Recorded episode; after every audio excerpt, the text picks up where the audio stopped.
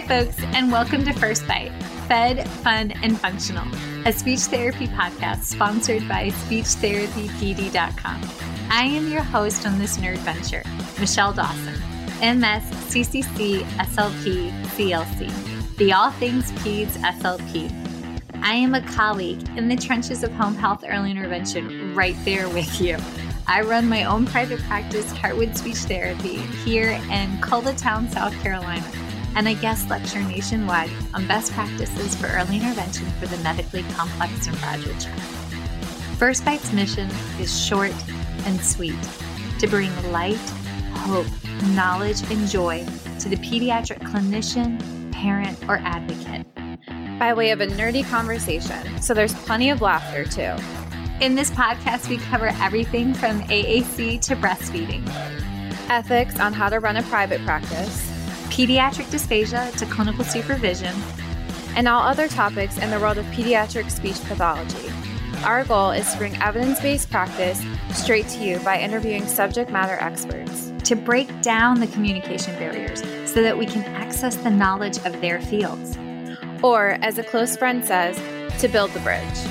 By bringing other professionals and experts in our field together, we hope to spark advocacy, joy, and passion for continuing to grow and advance care for our little ones.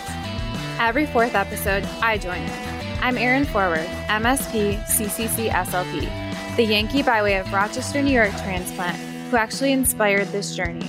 I bring a different perspective that of a newish clinician with experience in early intervention, pediatric acute care, and nonprofit pediatric outpatient settings. So sit back, relax, and watch out for all our squirrels and enjoy this geeky gig brought to you by SpeechTherapyPD.com.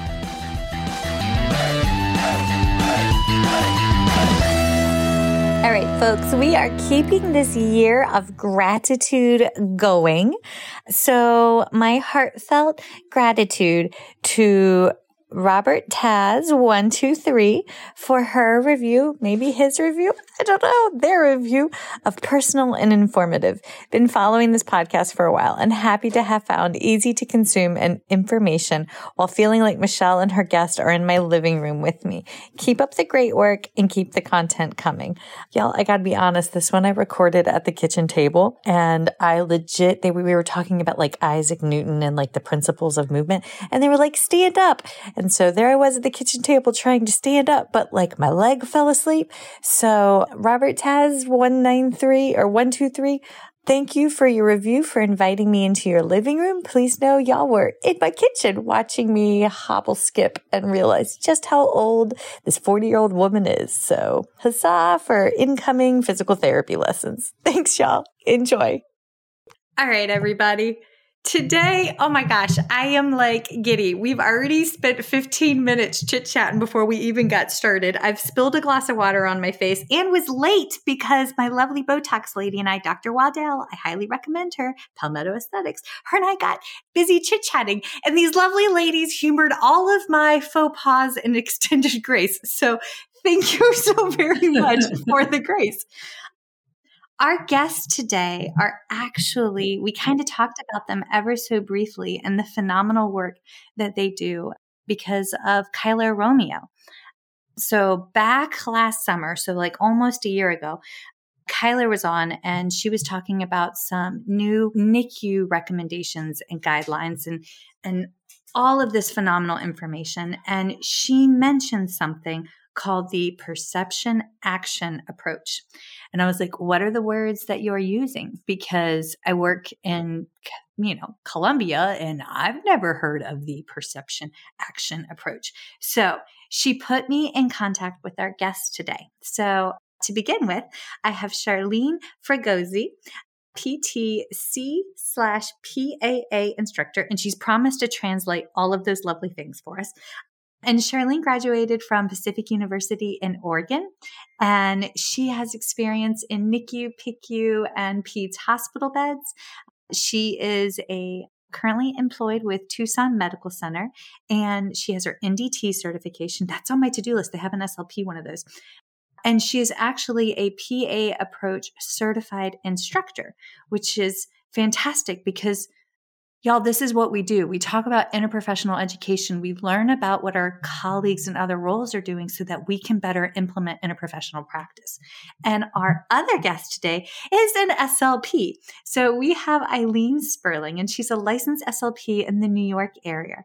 And she's one of the founding members of the nonprofit organization Institute for Perception Action Approach. They have a beautiful website. I did scope that out, so please go take a peek. And there's also a Facebook page and an Instagram account. She has done this for years and can talk to us about what the perception action approach is and how it can be used in speech language and feeding intervention. So Ilene and Charlene, thank you so very much for coming today. Please introduce yourselves and tell us how this beautiful thing came to be. Well, thank you for having us, and thank you, Cuyler, who was also one of the founding members of the Institute for Perception Action, as I am, and she works here in Tucson. I see her occasionally, and but she's always on the run. But we thank her for introducing us. And I'm a physical therapist. I was certified in NDT, but that has lapsed since I have found a paradigm shift in my thinking and my treating. And we give credit to that organization for bringing us along from just a purely orthopedic approach to treatment of children with motor di- disorders to recognizing that there's a nervous system also involved. And then perception action has kind of grown from there. I've been a physical therapist for about 39 years. I started my journey towards physical being a physical therapist by almost drowning. I, I'm sorry, what? almost drowned. I grew up in Portland, Oregon, and I was in a lake with my mother and her friend. My mother couldn't swim, and my friend and I couldn't swim. And my friend and I were bouncing around out on, on the lake on an inner tube. You know, these are the days where there were no car seats and, you know, you drank from the hose and all that kind of thing. I fell off the inner tube. And my friend's mother came out and rescued me. And my parents promptly put me in swimming lessons, which I was terrified of and cried and was sick to my stomach every night. And, you know, but I had to learn to swim since I survived the near drowning. And that led me to swimming competitively, teaching swimming, teaching lifeguarding. And it led me to a man who said, You know, I've got this friend and his little boy, his grandson has cerebral palsy and he wants someone to get him in the water, not teach him how to swim, but get him in the water. And I was my 16 or 17 year old self said, Sure, I can do anything, you know. So I got this child in the water and realized very quickly that I'd never experienced a body like this and the grandfather said, Well, you should talk to his physical therapist. And I said, Well, what's a physical therapist? And so that was my journey to find out even what physical therapy was. I liked, I enjoyed working with children. And so to have this combination of, of movement and activity and children and just really resonated with me. So that's how I became physical therapist. And I've worked in a number of settings. I've worked with adults. I've worked with colleagues all along. I've worked in rehab and ortho, but you know, my love has been pediatrics, and that's what I've done. I was a pediatric certified specialist. I let that lapse during COVID, which I shouldn't have, but I was 65 and I thought, well, maybe I'll retire. And now I'm almost 68 and, and I haven't retired and I probably should have done it and we'll do it again. But, but that's, that's been my journey. And then I'll let Ilene speak and then we can talk about how we got introduced to perception action. Okay. Okay, well, thank you, Michelle, for having me here also, and Charlene. There's some things I didn't know about your stories. so, I'm a speech language pathologist. I've been working also over 40 years. I actually entered graduate school as a major in Spanish because I wanted to be an interpreter for the UN. And somehow in there, I became a speech major. And I wasn't quite sure what I wanted to do with it, but my first job was working with children in a special needs preschool. And we had a director of the program who believed in a transdisciplinary model. And as such, I was on a team with PT and OT, and I had to learn some of the goals and the techniques from the OT and PT and include them in my speech practice. And I found that I really enjoyed working with the body, working with positioning, working with the kids. And then, as luck would have it, I had a supervisor who came from one of the Milwaukee Children's Center who was trained in NDT. And watching her work with children with feeding issues, speech issues, watching her position, watching her handle, I just knew I had to do it. So I did go for NDT training. I became an NDT certified practitioner, but also I became an NDT speech instructor for several years. So I would go into the eight week NDT course and I would teach the speech week.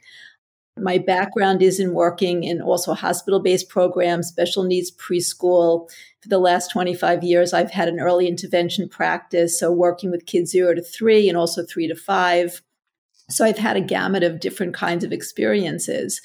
But going for NDT training really opened my eyes to how you can work as an SLP in the realm of looking at the body and how much information that can give you relating to speech and respiration and feeding issues.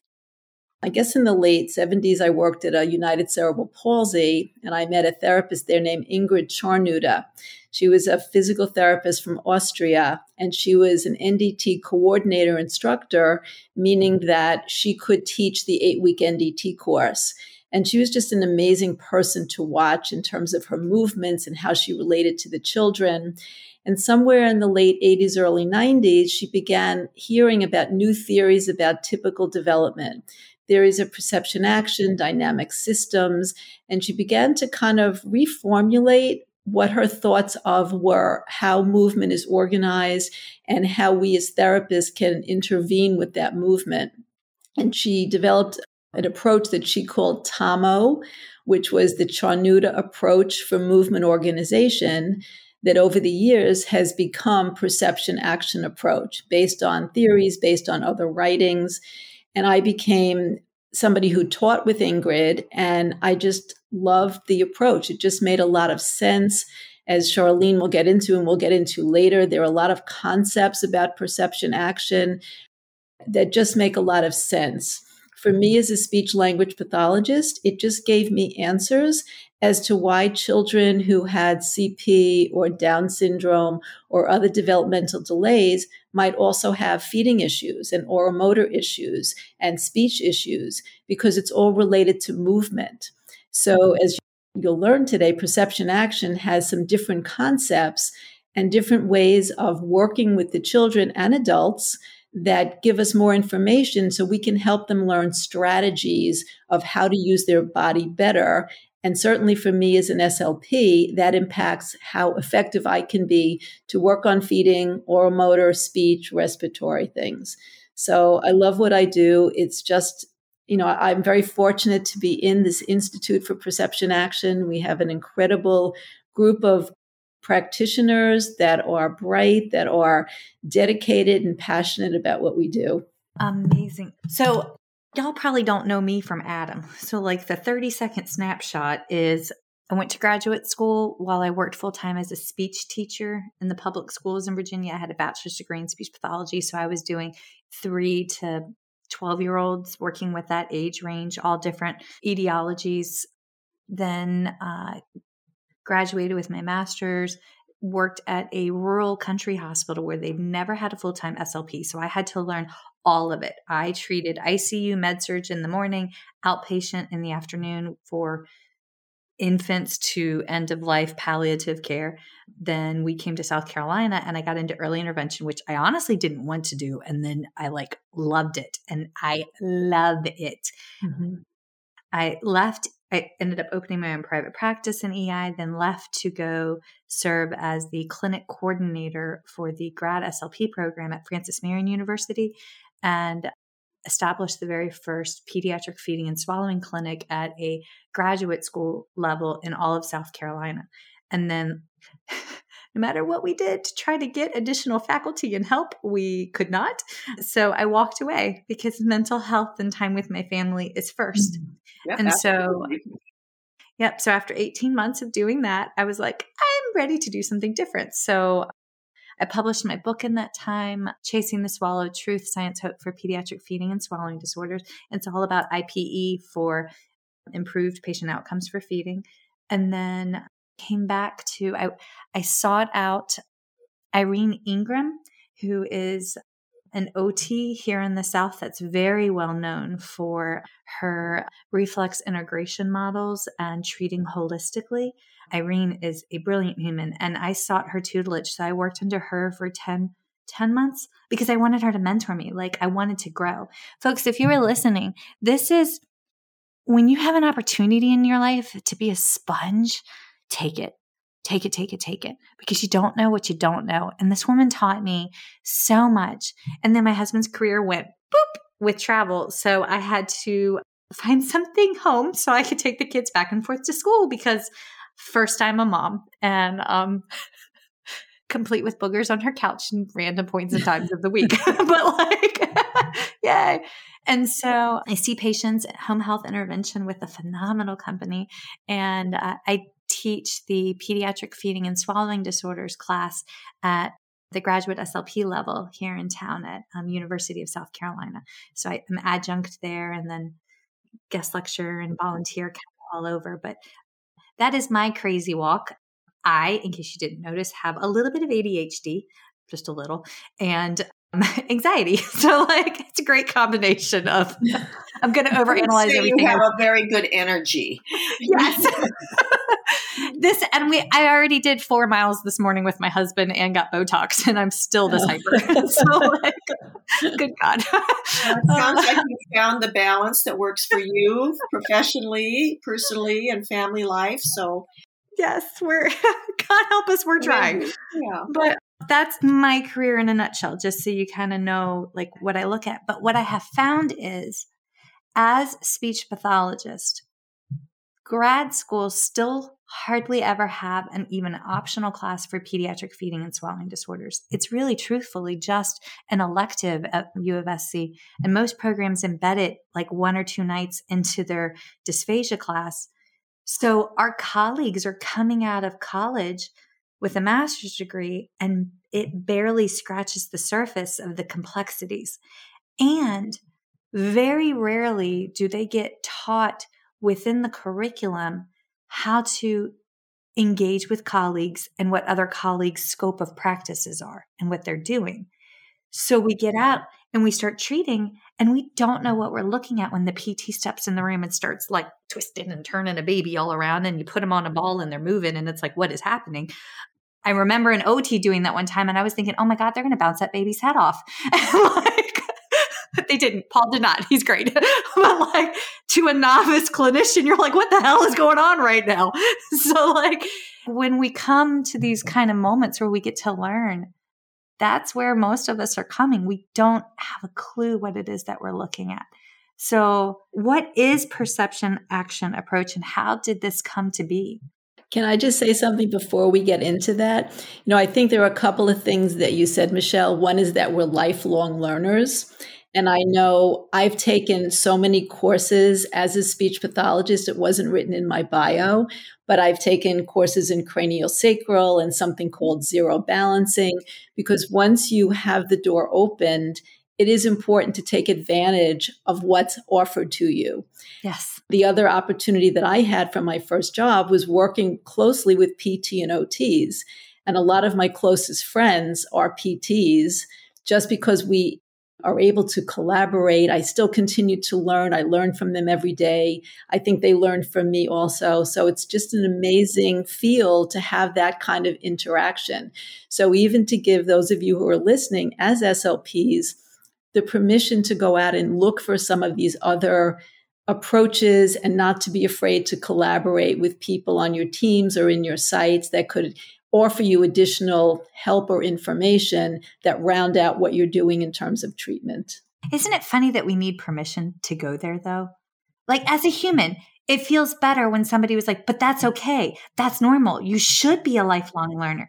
But that just giving that permission, you give grace. It's like, yes, yes, yes. In my journey, I found that sometimes when I get this new knowledge and it doesn't fit into the boxes that I've learned before, it feels very destabilizing. I know after we took our eight week NDT course at Tucson Medical Center, we wanted to take the week baby course, advanced course, and we'd heard about Ingrid Tscharnuter, and so we said, well, we'd like her to come. And he, she called and said, well, I could, and she had her Austrian accent. Well, I could give you the things that is an NDT, or I could give you other things that aren't without that piece of paper if you want newer things. And we said, oh, yeah, give us the new stuff. We don't care. so she came, and what she taught us completely destabilized us. We had, and I think as lifelong learners, we have to make a choice our whole life to feel destabilized over and over and over because it's easy to know what I know and do what I do. And that feels really good because you feel competent and you've got the answers. But when you start adding in other things that don't quite fit in that box, it can make you very uncomfortable. And getting uncomfortable with that destabilization is really important as a lifelong learner and with the children that we see.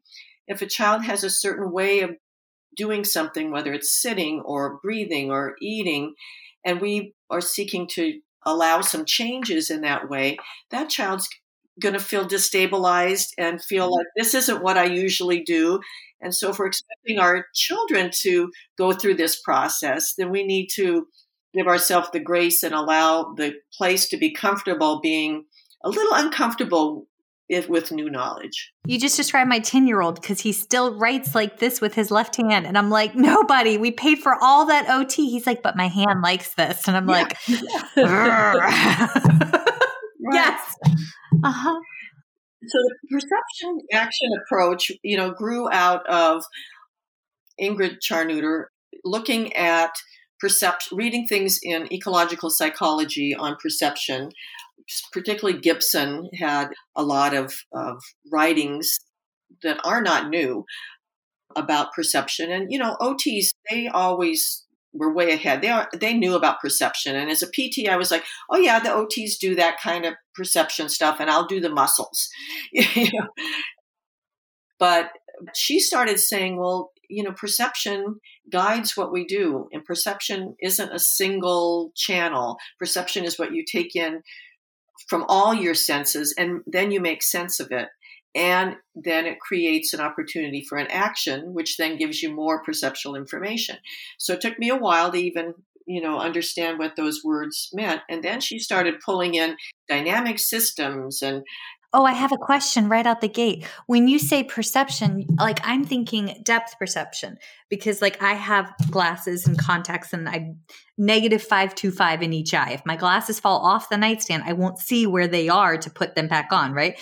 But so I'm thinking like depth perception, how far I have to reach or like is it like auditory like the acoustics of the sounds like where my body is in space like proprioception interoception those kind of we have all of those sensory channels input and it makes this sensory soup that we're you know that we're experience, experiencing that we're just kind of living in and sometimes you pay attention you know to the buzz of the light and sometimes you don't because your foot itches or you know so you have these the sensory soup that we're living in and perception is the brain making sense of all of that I love that. And then you can choose your actions to act on that. So, you know, I had taken a lot of sensory integration courses and just because I were with OTs that encouraged me to, as you said, Ilene. But the thought of perception being almost as part of us as breathing, and then what makes sense? What's the salient or the important features of the sensory information that's going to help me make the most efficient movement, whether it's suck, swallow, breathe, whether it's reaching, whether it's sitting down or standing up. It guides everything that we do. Ilene? Well, I was going to say the other part to that is Ingrid looked at how do we initiate movements? Movements don't only come from the brain, they come from environmental situations also. For example, it comes from how your body is on a surface. So if you're sitting and you're you go to reach for something, you have to do something at the point where your body reaches the surface. So if I'm sitting and I go to reach, I have to push down with my hips and my sit bones and my thighs in order to come up. So if we walk, for example, you use your whole foot, but you also have a force going down and back to propel you forward. So Ingrid also looked at some of these external factors that help us organize movement. And for example, if you look at little babies, they have a lot of spontaneous movement. They have a lot of variation and variability in their movement. They're always moving. They're trying to get things. And as Charlene said, the more they're moving, the more information they're picking up from their environment with regard to where their body is on a surface, where their legs are. If their arms touch their legs, they're getting the relationship of different body parts to each other. And if we think about a lot of the children that we work with, they don't do that. They're container babies. That's what I've heard them referred to as we stick them in a container, we give them a toy, and then we walk away because 21st century parenting is devastating. Right. And that's so justifying. It's not right or wrong. It's just this is our reality. But if you take that even further, you think about what these children are not getting. They're not getting information to their bodies about where their bodies are in space. If they're laying on their back, what does their back feel like on the surface? If they're on their bellies, are they able to push into the surface with their forearms and hands, with their chest to give them that feeling of pushing into the surface? So when we look at our children, our children, some of the children who have lower muscle tone might sink into the surface, and the children who have higher muscle tone almost pull away from the surface. So the information that they're getting from their environment is extremely limited. And for them to be able to initiate an action with using the surfaces and their bodies in relationship is where they have difficulty. And that's where perception action comes in because one of the things we look at is how can we change some of these external situations to help our children learn strategies of how to move better. Okay. So on top of all the other things that I'm doing, I should not be rubbing my face. They just put the Botox in. What is wrong with me? Oh. okay. On top of everything else, that's that's my go-to is I, I'm a sensory seeker. On top of all of the other hats. I am also serving as the topic chair for the pediatric feeding and swallowing disorder track for ASHA this year, right? So we're, it is, I'm processing this through a series of filters in my head. And one of the filters was back in December, we had Dr. Georgia Malandraki on from Purdue. Dr. Georgia Malandraki, she's an ASHA fellow. We were doing an ethics episode for pediatric feeding and swallowing disorders with her, Dr. Memorie Gosa, who is the chair of University of Alabama, and Donna Edwards, who sits on the National Foundation of Swallowing Disorders and the board certified specialist in swallowing disorder boards, right? Brilliant, empowering women. And Dr. Malandraki was her background, it does research on eating and drinking across the lifespan. Some of her most recent research is on the motor planning and how our motor planning patterns, what we originally thought mastication patterns were when I was in grad school. Like I was taught in grad school, the rotary chew pattern had to be fully established by 48 months. And that's why we had to do all of these non speech oral motor exercises. And then with the evolution of neuroimaging and the evolution of research, Dr. Malandraki came out and she was shared in some of her research that non-speech oral motor exercises are not actually doing what the body needs it to do because you're not teaching the motion in conjunction with the bolus. You're teaching the motion in isolation. And children that have cerebral palsy, this is one of her passion areas of research, we don't need to strengthen their muscle because what we're seeing is tone. They have increased tone in the spasticity as well as a variation in upper motor neurons. And so it could be two totally different tones that you're having to look at. And so if you're looking at what the lower body is doing versus what the the face and the neck are doing, those are two different tones. And literally, y'all are like the perfect extension of those conversations because it was just like, this is wonderful. I am so happy. Okay. well, you know, I, and I have to say, you know, you hear from the speech therapist talking about walking and talking about sitting and talking about, you know, I talked about the perception part and then the action part is taking that information and working against the physical forces that we have to to, to do anything, which is our support surface and gravity. If we can't push into our support surface efficiently to stay upright against gravity, if you don't have the rest of your body working, then how can you chew and swallow?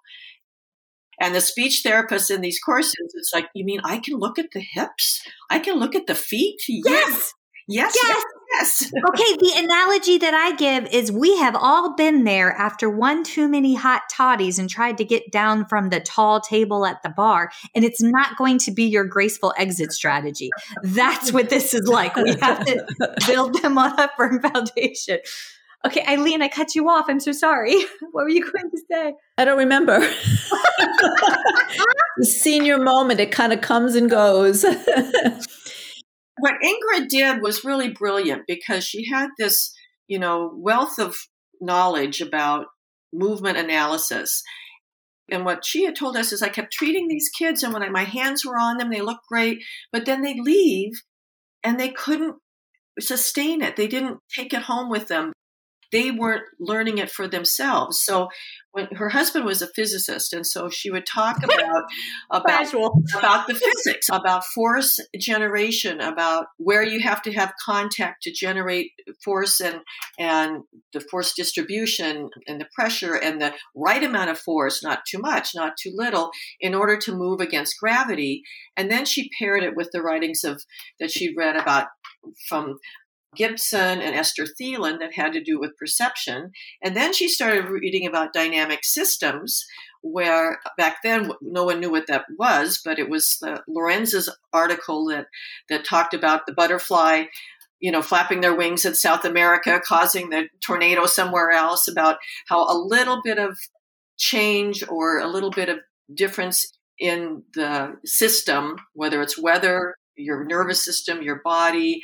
It's not linear. It can make a huge change, and that's what percent what she tapped into is a little bit of a specific type of handling input, a, a little bit of environmental adaptation, and then allowing the child to learn it themselves made for a change that the child could go home and repeat and practice over and over. And from the neuroscience now, we know that in order to learn, to do any kind of learning, but particularly any kind of motor learning, you need it to be salient or important to the child. It has to be self generated, not facilitated, and it has to occur over and over and over again. And she pulled all these thoughts together, and any one of them we can pick apart and go, wow. Yeah, we just taught a class in New Jersey. We're in the middle of it. It's a five day class. And one of the things we were talking about is when you, you have dynamic systems, a change in any one of those systems can have an impact in other areas. So I have examples of a little boy that came to me for feeding issues that when I looked at him had very limited movements. He couldn't move out of prone on his belly. He couldn't move out of supine. He couldn't sit by himself. So, in one session, even just working using our manual guidance, our light touch, and giving him information down through his hips, through his trunk, he was able to sit up straighter. His mouth was closed. He wasn't drooling anymore. So, by me simply working on his body to give him information about where his body was in space how he could change some weight distribution through his hips and his sit bones, all of a sudden he could sit up better, his head was better aligned, he could sit by himself, but resulting in I get better oral motor because he can grade his jaw, he can get lip closure, he doesn't drool, he has more access to his tongue movements, even breathing. He was a child that would vocalize on an inhalation like a So that's not really efficient for him. So by looking at some of these things that we can affect as therapists, the contact with the surface, how a child can exert a force down, how they're able to use their body parts on the surface, just by changing one thing, looking at the environment. Maybe there's a way we can set up the environment also to make it easier for a child to reach for something or to do something, or even what we're asking them to do. Every task has a different set of actions. If you pick up a dime from the floor, as opposed to if you pick up a box or a table, your body has to be able to adapt to these different situations. And a lot of our children are not able to be adaptable that way.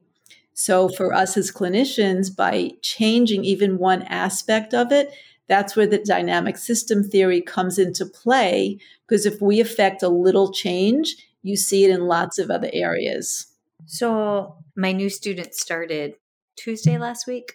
Every semester, I have a clinical intern for like the duration of the term. And I love it because they ask really good questions and it gets you excited again, right? To like be a professional. And we had this past week, we had the cutest little bug. She came in, she has Down syndrome. She's six months, been exclusively breastfed, nursing, latching like a champ. I'm also a CLC, so I sometimes my hats overlap. And, you know, she's. She's in the South. She's got a bow as big as her face, right? so like she's got this great big bow on a band, and like it's just the cutest thing in the world. I don't know how her head holds the thing up, but mom wanted to start working on, you know, getting her to start her purees. And she was like, Well, she's, you know, her tongue sticks out all the time. And I'm like, Well, we got two factors here. One, her tongue should be out because when we're latching, our tongue goes anterior, then it compresses, it's anterior, posterior, it's serving a purpose. You are well within your time for that anterior tongue reflex to get integrated. Like we're in our window, she's learning, she's continued to expose. And she, mom got excited and was like, okay, I want her to start cup drinking. And I was like, well, we're not quite there because one of the prerequisites to like open mouth cup drinking is like we got I wish y'all could have seen Charlene's eyes were like, holy cats. I mean, like, baby girl is going into extension like a pop rocket, you know? And I'm like explaining to mom, I'm like, this is why we needed to get PT. And this is why we would also, this would be an excellent opportunity to pull OT in. And so within 24 hours, we had the OT referral, which I've been advocating for for like a while, but we're there now, right? And trying to explain to my students, she was like, But don't we work on cup drinking? And I'm like, That is the perfect question. Yes, we do. But I know that I don't know what the OT and the PT know, although I might be signing up for this class after we finish filing for taxes. Uh, and by May, I will. I was like, we need them to work in conjunction with us because right now, if we were to put a cup in her hand, one, she couldn't orient to reaching for the cup it would fall everywhere. And if by chance she got it up there, we would drown ourselves in the process of going into extension. I was like, so she's got to be able, we have prerequisites and those skills are, are there for a reason. But then we have to take it back to also certain etiologies have their own unique timelines that should also be respected as well and honored. And setting, yes, these are our global developmental norms. Also, y'all, again, I reiterate, the speech therapy CDC norms, not a single speech pathologist was consulted in their makings. Please see mm-hmm. ASHA's article and position statement on the CDC norms. Mm-hmm. So please don't adhere to the CDC speech therapy guidelines for pediatric development. But Down Syndrome Society has killer norms for children that have Down syndrome. So I'm not sure. They said that. Did y'all see the CDC norms for speech pathology when they updated them? I haven't seen them recently they said that we should have our first words by two. Oh. Y'all couldn't see the eye rolls. But I mean, like casually, we went from two word combos at two to like, they just need like 20, 25 words by two. And there's no crawling needed in the, the gross guidelines. We don't need contact with knees and hands. We can tripod crawl. You'll be fine. okay, I digress. Okay, so like, what kind of patients would benefit from this? Like, who should be receiving and looking at this? Well, I want to plug, though, I will answer that, but I want to plug that Ilene has taught classes called Hips to Lips. that yes! that you know it's go below the neck look and see what's down there and what's happening there for all of us but particularly for you know SLPs who may not did not have that permission and then I was at a combined sections for the PT Association meeting, and Cole Galloway, who started the Go Baby Go, which is early mobility in little cars that drive around for kids that, that because by you know nine months kids should be moving. So he's got this national program. He's a pt that studied here at university of arizona. But I, he was talk giving a talk similar to what we're talking about now. And he said, So we've got speech baby, and we've got fine motor baby, and we've got gross motor baby. But who's driving the effing bus? You know? Yes. he, oh, he said it in a national meeting, but he said it's we've chopped artificially chopped up our babies, our children, our adults into our disciplines. And what I really love about Michelle, how you're promoting, you know, what we can learn from each other and how we must look and share some of our knowledge in order to be, you know, as, as helpful as we can for our clients. Yes. Can you please introduce me to this lovely man for Go Baby Go who also drops the F bomb? Because I would be honored to have him on the podcast as well to talk about maybe not the F bomb, but definitely Go Baby Goes. And I think he's in the southeast. So you might be at, at North Carolina. Okay, excellent. Just to also bring in the idea of cognition and language learning, you know, in the approach that we use, and with several studies that have been conducted by people that have had a background in perception action, they've done studies where they've looked at sitting behaviors in children and how that changes and how that affects cognition and problem solving a lot of our children that don't move also have cognitive deficits and this difficulties in learning because they have limited interaction with their environment. So it's not only for feeding, for oral motor, but cognition and learning also is fostered by having children learn how to sit better, how to reach from sitting, how to get into crawling positions, how even to be on their bellies and be able to push up and shift their weight and reach for something. So, cognitive skills and learning and interaction with the environment and play is also fostered by all this. And the beauty of this approach is that sometimes you don't know what effects you're going to see. Things can change in lots of areas just by you changing one simple factor. Yes. And you're referring to Stacey Dusing and Reggie Regina Har- yeah, Harbor studies. Mm-hmm. Yeah. Yeah. Those are two yes. ways that people are looking for things to read about too. This can be used with anybody who has a nervous system and a brain and is interacting with gravity and support surfaces. So, all of the above. Yeah, one of the physical therapists and I are actually working with a 56 year old gentleman who has cerebral palsy. He's wheelchair bound, very limited, but even at his age, we are making changes in him, in his ability to sit up, to use his breath support, to maintain his speech it's really been wonderful for us to see that this approach has uses even for somebody who's a lot older. My husband has an older brother who has microcephaly, CVI, autism spectrum, and CP.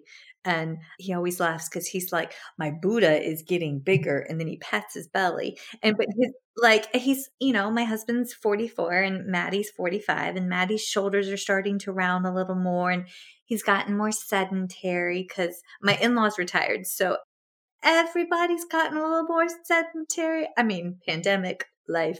But I'm sitting here thinking about watching him. And when you're talking about like subtle changes, y'all have witnessed firsthand how if you just systematically move how a patient's tray is set up or add color codes like say like for Matthew has a cortical vision impairment. He exploded the microwave one time because he hit the potato button instead of the popcorn button, right? Mm-hmm. And so little changes for them particularly they put you know those mylar balloons that glitter they got a sticker a star red a red star mylar balloon glitter sticker and put it on the popcorn button and he could see it he could discern it on the white microwave and now we so it's environmental modification for yes. success Yes. And which garnered his independence, which garnered his confidence, which changed how he walked, and he felt better about himself. You just described a dynamic system. You yes. change one little piece and you see things all the way down the road. Isn't it beautiful? Mm-hmm. Well, that's what we aim to do with our manual guidance, which is light touch that gives information to the child in terms of how to pick up their own perceptual information from the surface and from their environment. And if you saw and felt our touch, you'd be surprised at how light it is. But it's helping the child pick up information about their bodies relating to the surface, relating to where their weight distribution is in their body, how to change points of contact with the surface so that they can initiate a movement. And one of the things that Ingrid always said is it's not so much about muscle tone, it's how you organize your movements using these forces of gravity using the contact with the support surface. So sometimes you see kids that have very high tone and are very locked into positions or very low tone, but they're not organizing their movements using the contact with the surface. So by us going in and, and suggesting to them different ways to make their bodies have contact with the surface, you can see a change in how they're organizing movements. And sometimes what you think is really high tone can change because it's coming from their inability to use the environment to move. Okay. So in my head, I'm creating a scenario where I've been in patients' homes and they're doing like tummy time for an infant, but they're on like a shag carpet, but it's got different colors within the carpet and there's like different fabrics. I don't like shag carpets. They're beautiful, but they like even make me like you're, you're cringing. You're physically I know. It just it's not you don't I don't want to touch that. Like that and that sand that's like not sand and then it's like it's that is not a natural substance. But you know, I have sensory aversions. Hello. But I've seen how, like, you know, the OTs and the PTs have recommended when the child was under extreme duress and they're like, this is really an important thing for them. Why don't you put down the spit up cloth?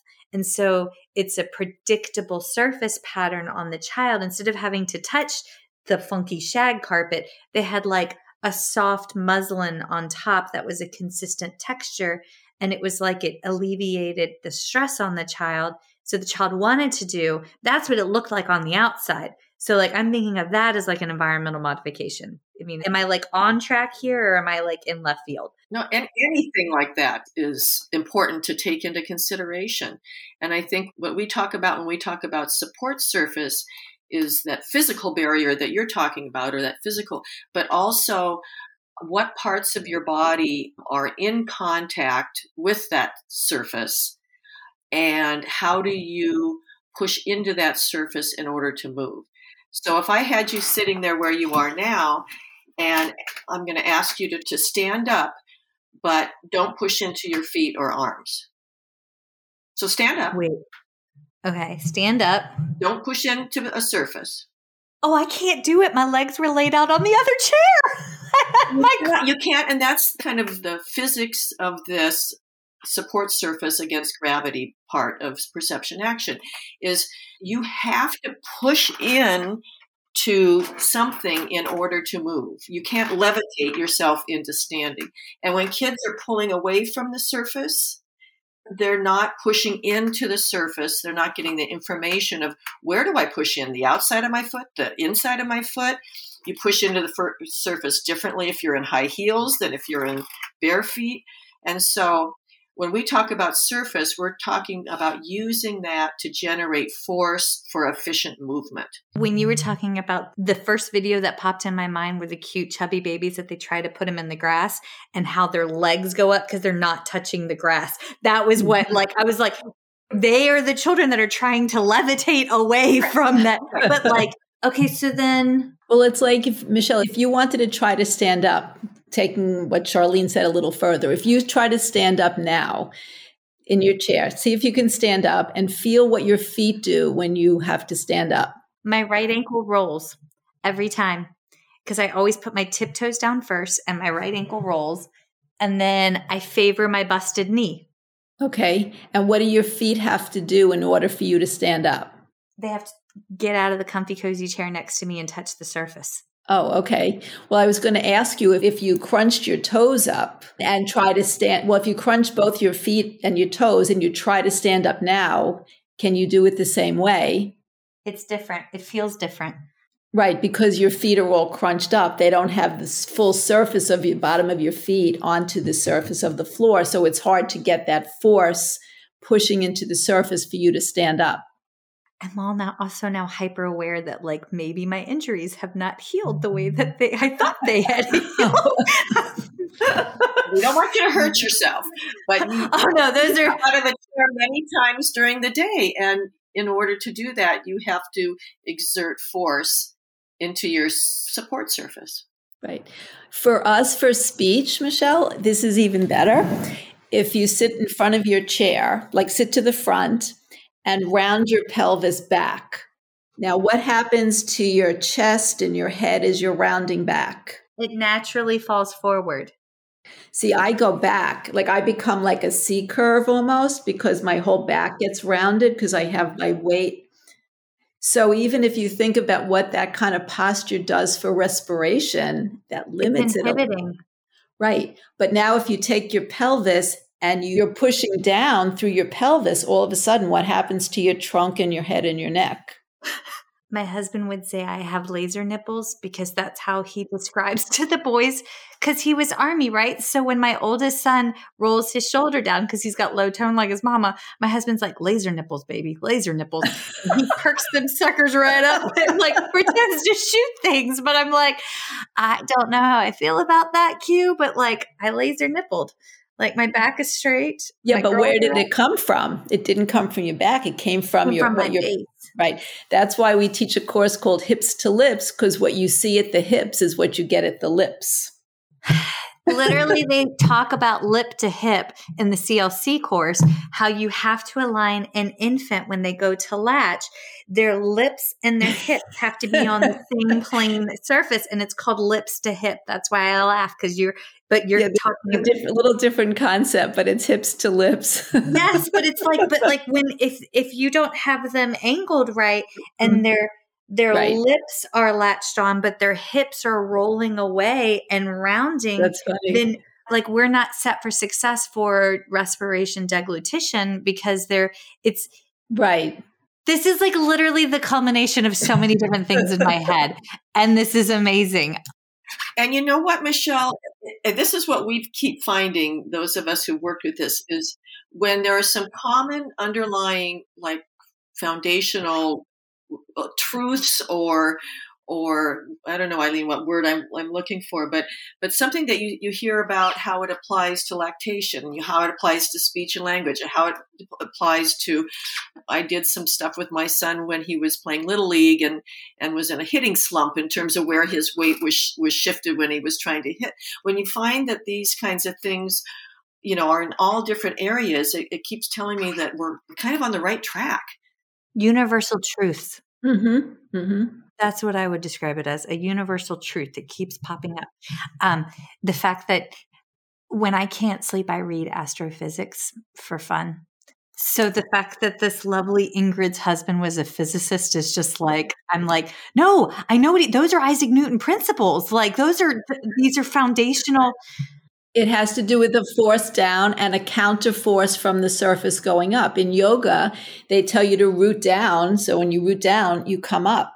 So it is Newton's law, an equal and opposite reaction. You have a force down. And a lot of our kids don't utilize the forces down. No, but if we're not engaging our diaphragm, then they're not in the event of aspirate. Okay, backtrack way back our neurodivergent children, especially individuals that truly had an anoxic event or have had a hemorrhagic CVA or an intraventricular hemorrhage or uh, neonatal abstinence syndrome, their respiration cycles tend to be backwards. So, a true respiration pattern, um, and this is, y'all, this is from the EMST um, expiratory muscle strength training work, as well as from Beverly Manziola. She's an actually she's an SLP up north. Um, from their work. But what we know is that when we have a, a PO intake event, we have a, a sip, we swallow, there's an apneic period, exhalation, then inhalation. But we're wired that way because if we inhale after a swallow, we're going to aspirate because you know we have the res- residue in our vallecula, residue in our piriform sinuses. However, our neurodivergent kids tend to have that backwards. So what happens is after that apneic period, when we should exhale, oftentimes because of whatever infarct or has occurred, they inhale. So we can't, we don't at this moment in time have a plan to fix that hardwiring. So it behooves us to strengthen their diaphragm such that when they have a cough reflex response, when they, when they have that ability to like get the bolus to exit their lungs, they can do so with force. They can do so with strength to protect and prevent an aspiration pneumonia or a pneumonitis occurring, right? And this is why this is ex- especially for these kids that are so at risk. I'm like, no, we got to have PT and OT in here because I don't know how to strengthen this core, but it is core.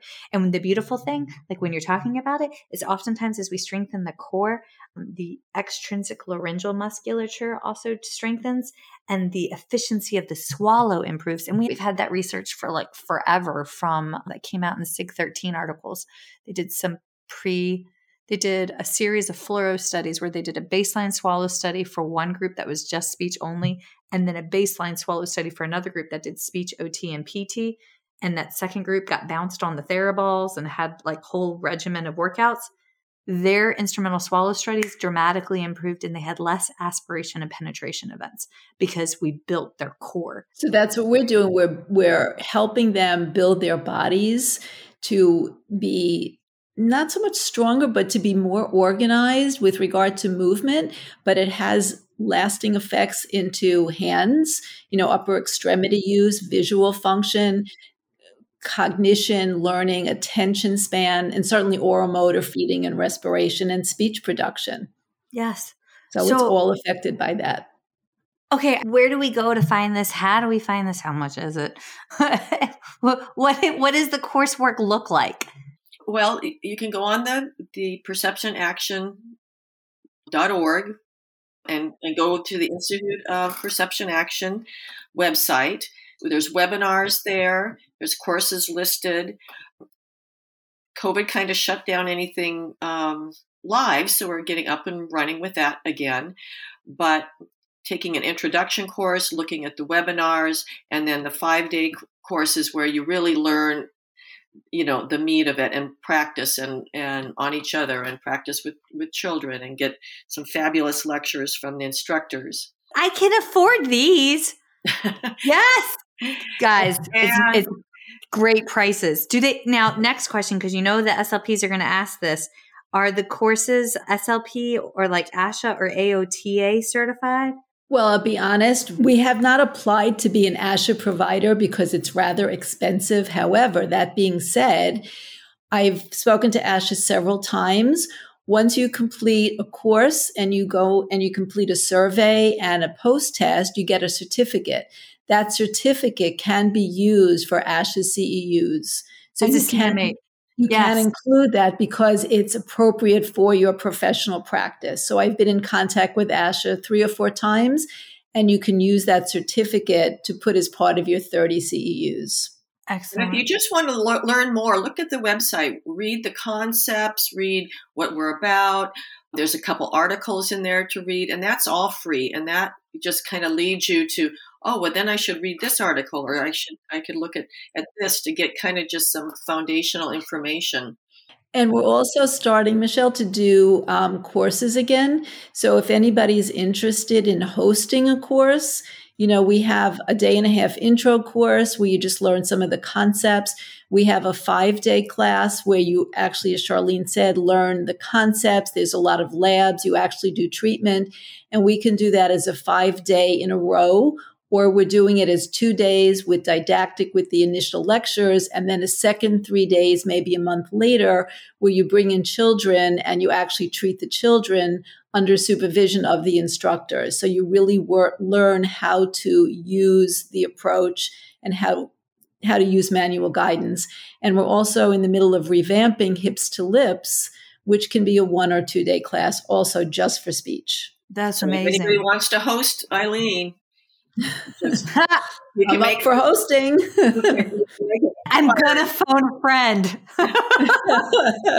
That's amazing. Okay, I'm looking back at our questions. Is there anything that I haven't covered, or how can they reach you? What are y'all thinking?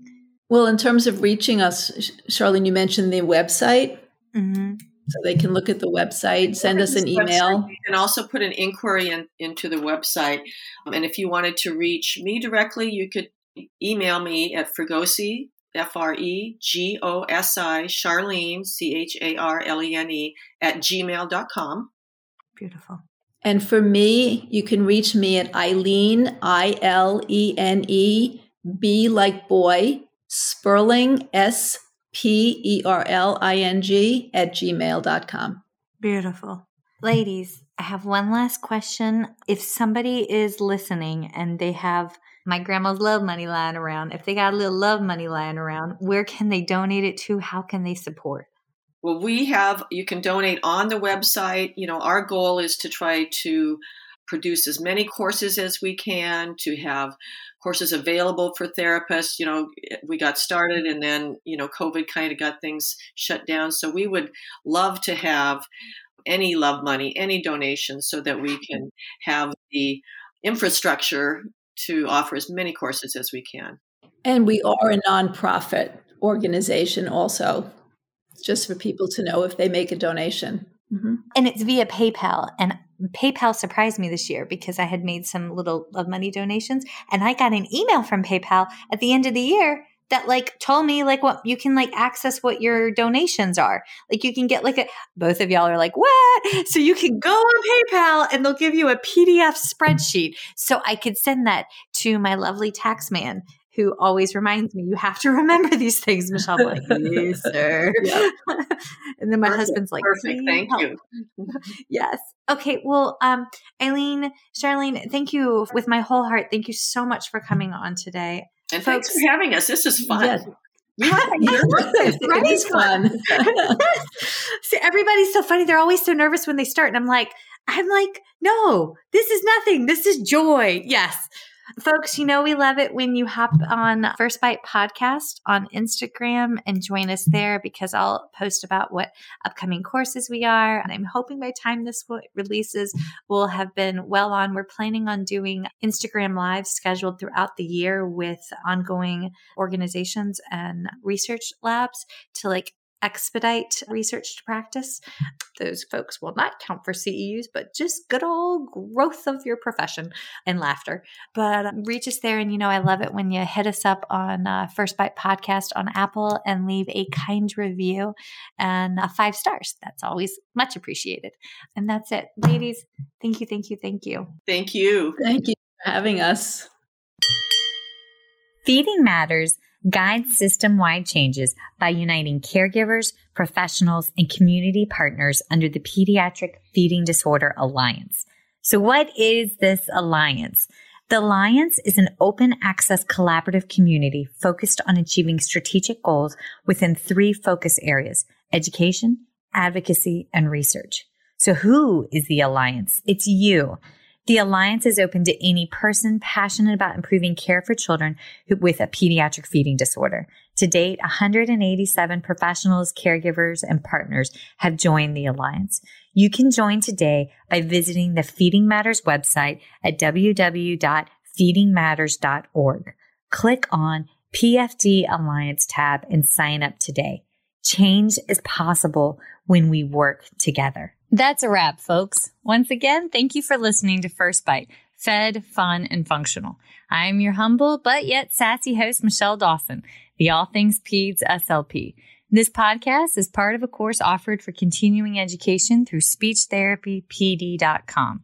Please check out the website if you'd like to learn more about CEU opportunities for this episode, as well as the ones that are archived. And as always, remember, feed your mind, feed your soul, be kind, and feed those babies.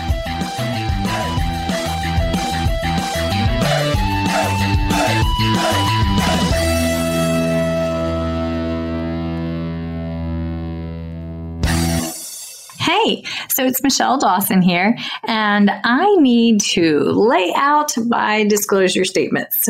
So, uh, if you ever wondered how bad my ADD, ADHD, and lack of sleep Monday through Monday, actually, as well. Here you go. These are my non financial disclosure statements. I volunteer with Feeding Matters. I'm a former treasurer with the Council of State Association Presidents. I'm a past president with the South Carolina Speech Language Hearing Association. I am a current member of both ASHA and SCISHA. And for this year, for 2021, I volunteered for the Pediatric Feeding Disorder Planning Committee for the ASHA 2021 convention. My financial disclosures all right. So I receive compensation for First Bite presentations as well as talking teletherapy and understanding dysphagia from speechtherapypd.com. I also receive royalties from speechtherapypd.com for ongoing webinars that I have on their website, as well as compensation from PESI Incorporate for a lecture course that a webinar that I have on their website as well. I am coordinator for clinical education and clinical assistant professor for the Masters of Speech Language Pathology program at Francis Marion University in Florence, South Carolina, for which I receive an annual salary. I also receive royalties from the sale of my book, Chasing the Swallow Truth, Science, and Hope for Pediatric Feeding and Swallowing Disorders, that I self published and is available on Amazon. And I do receive royalties from the accompanying 13 and a half hour CEU for the book from speechtherapypd.com. So, yeah, I stay pretty busy, but those are my financial and non financial disclosures. If you ever have any questions, please feel free to reach out. All right. Thanks, y'all. Bye. The views and opinions expressed in today's podcast do not reflect the organizations associated with the speakers and are their views and opinions solely.